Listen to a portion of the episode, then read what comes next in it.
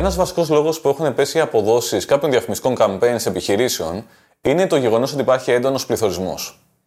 Γνωρίζουμε ότι έχουν ανέβει τιμές πολλών προϊόντων που παρακολουθούμε κάθε μέρα στα σούπερ μάρκετ και όχι μόνο.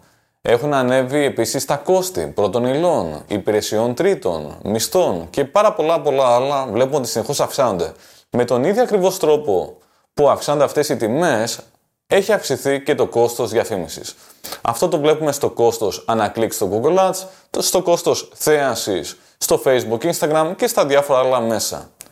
Επομένως, αν μια επιχείρηση πέρσι έβαζε 2.000 ευρώ π.χ. στην διαφήμιση, φέτος στην πραγματικότητα δεν είναι 2.000 ευρώ, γιατί έχει πέσει η αξία του χρήματος λόγω πληθωρισμού. Επομένως, τι μπορεί να κάνει η επιχείρηση γι' αυτό, να ανεβάσει το budget έτσι ώστε στην πραγματικότητα να είναι το ίδιο με πέρσι. Ένας άλλος σημαντικός λόγος που ίσως έχει πέσει η απόδοση είναι η ίδια η αγορά. Δηλαδή, τι βλέπουμε, Βλέπουμε μια ζήτηση η οποία δεν έχει την ίδια δύναμη όπως παλαιότερα.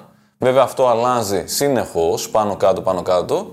Αλλά βλέπουμε και τη μεγαλύτερη προσφορά. Δηλαδή, περισσότερες επιχειρήσεις να επενδύουν στο διαδίκτυο, να φτιάχνουν σύγχρονα sites, να ανεβάσουν τα διαφημιστικά budgets έτσι ώστε να πάρουν και αυτές οι επιχειρήσεις ένα κομμάτι της πίτας. Επομένως, η όποια πίτα μοιράζεται πια σε περισσότερους παίχτες, σε περισσότερες επιχειρήσεις.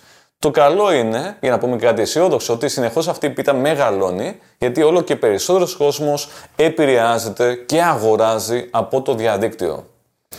Βέβαια, δεν θέλει εδώ πέρα μια αμυντική στάση, αλλά χρειάζεται μια επίθεση. Όταν βλέπουμε ότι όλο και περισσότεροι μπαίνουν στο διαδίκτυο και επενδύουν, ε, και εμείς μάλλον θα πρέπει να κάνουμε αντεπίθεση με το να ανεβάσουμε την όποια ένταση προσπάθειας. Άρα, καλύτερα sites, καλύτερο περιεχόμενο, πιο δυνατό brand, περισσότερη διαφήμιση, καλύτερο SEO, καλύτερο email marketing και όλα αυτά τα ωραία που γνωρίζουμε ότι βοηθάνε για να έρθουν πελάτες και υποψήφιοι πελάτες, leads δηλαδή.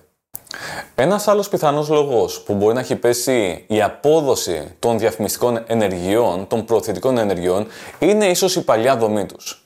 Υπάρχουν επιχειρήσεις οι οποίες έχουν στήσει κάτι διαφημιστικά πριν από καιρό, αλλά αυτό δεν έχει ανανεωθεί. Υπάρχουν επίσης κάποιοι οι οποίοι είναι marketeers, έχουν στήσει κάτι πριν από ένα, δύο, τρία χρόνια, το οποίο απέτει δε, αλλά δεν έχει αλλάξει με βάση τα νέα standards, τα νέα θέλω, τις νέες απαιτήσεις αυτών των media που ονομάζονται Google, Facebook, Instagram, TikTok κτλ. Δηλαδή συνεχώς αλλάζουν οι παράμετροι. Συνεχώς αλλάζουν τα standards αυτών των media. Έχετε η Google και λέει για παράδειγμα ε, πάμε για performance max. Έχετε το Facebook και λέει πάμε για πιο broad match στόχευση. Αυτό λοιπόν θα πρέπει να το ακούμε, να το αξιολογούμε και να βλέπουμε και το αν πρέπει να το ακολουθήσουμε και το πώς. Αν έχουμε λοιπόν μια παλιά δομή η οποία είχε φτιαχτεί για μια άλλη εποχή, όπου το Google, το Facebook, το Instagram ήταν αλλιώς και βέβαια και οι καταναλωτές ήταν αλλιώς, είναι προφανές ότι φέτος, τώρα, δεν θα αποδίδει τόσο καλά. Άρα δείτε μήπως αυτή η δομή των διαφημιστικών campaigns είναι παροχημένη και θέλει μια επαγγελματική προσέγγιση για να εξυγχρονιστεί. Κάποιες φορές αυτό σημαίνει ότι θα πρέπει να πεταχτούν όλα και να ξαναγίνουν από την αρχή. Ένα άλλο φαινόμενο που προσωπικά παρατηρώ πάρα πολύ συχνά είναι επιχειρηματίες οι οποίοι διστάζουν να αλλάξουν το site τους.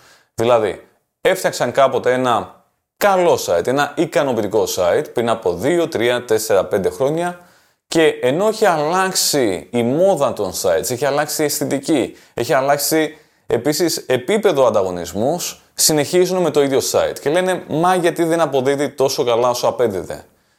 Ένας βασικός λόγος είναι ότι το site το οποίο απέδιδε το 2020, το 2019, για διάφορους λόγους, βλέπει και lockdowns, δεν είναι σίγουρο θα αποδίδει το ίδιο καλά και τώρα γιατί δεν είναι τόσο πια ελκυστικό όσο ήταν τότε. Έχουν αλλάξει τα πράγματα. Άρα θέλει ένα εξυγχρονισμό. Όπως μια βιτρίνα ενός μαγαζιού την αλλάζεις, την αναβαθμίζεις, ε, κάνεις ένα άλλο design, βάζεις άλλα ρούχα, άλλα προϊόντα κτλ. Έτσι και το e-shop θα πρέπει να εξυγχρονίζεται. Όσον αφορά το design του, όσον αφορά την λειτουργικότητά του, όσον αφορά κάποιους κώδικες. Για παράδειγμα τώρα μια μεγάλη αλλαγή είναι το Google Analytics 4 το οποίο είναι πια απαραίτητο. Επομένως αν το site σας είναι κάποιων ετών και ιδιαίτερα είναι 4 ετών και πάνω, μάλλον ήρθε η ώρα για πλήρη ανακατασκευή. Μην διστάζετε να επενδύσετε στο site σας για να παραμένει πάντα μοντέρνο, φρέσκο και ελκυστικό και να έχει καλό ποσοστό μετατροπής επισκεπτών σε πελάτες. Και για να κλείσουμε αυτό το επεισόδιο του Your Marketing Growth Guide, είναι και κάτι άλλο σημαντικό το οποίο είναι στο παρασκήνιο όλων αυτών. Η αγορά αλλάζει. Ο καταναλωτής αλλάζει. Οι συσκευές που χρησιμοποιεί ο καταναλωτής αλλάζει. Πια βλέπουμε ότι είναι κινητό, είναι tablet, είναι smart TV, μπορεί να είναι smart glasses, μπορεί να είναι smart watch, μπορεί, μπορεί, μπορεί. Είναι πάρα πολλές συσκευές. Έχετε το AR, έχετε το VR, έχετε... Και όλα αυτά αλλάζουν το πώς συμπεριφέρονται οι χρήστες και το, από το που επηρεάζονται. Επομένως, η παλιά προσέγγιση, η οποία ήταν πολύ γραμμική, θα πάω να στοχεύσω, θα του δείξω διαφήμιση, θα αγοράσει, δεν αποδίδει πια.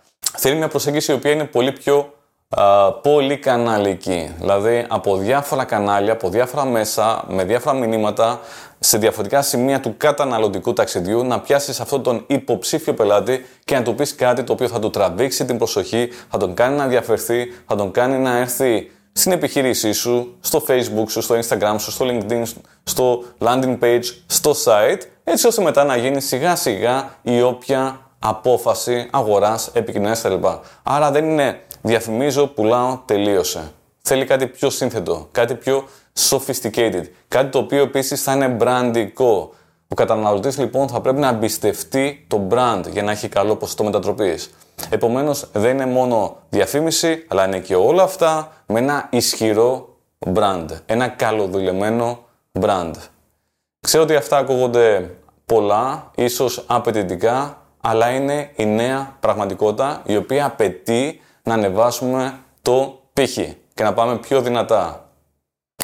Ελπίζω να σας άρεσε το επεισόδιο αυτό. Ελπίζω να το βρήκατε χρήσιμο. Θα χαρώ να ακούσω τα δικά σας σχόλια. Είναι ένα δύσκολο θέμα που ξέρω ότι προβληματίζει.